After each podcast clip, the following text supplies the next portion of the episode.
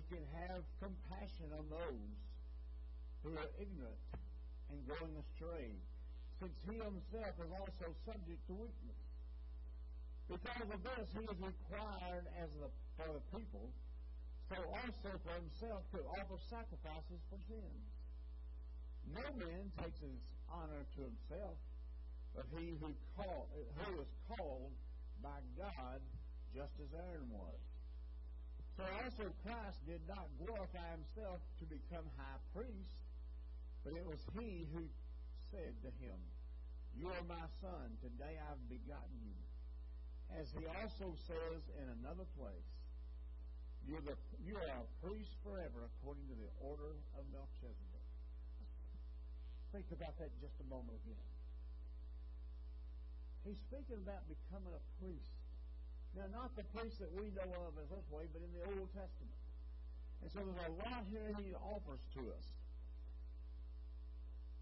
Finding and following God's will is the way that the Bible discovers the peace we need to find. You may be seated this morning.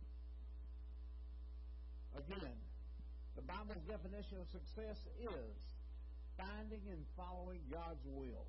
If that's the kind of success you're looking for, this passage of Scripture addresses how you should dress for this.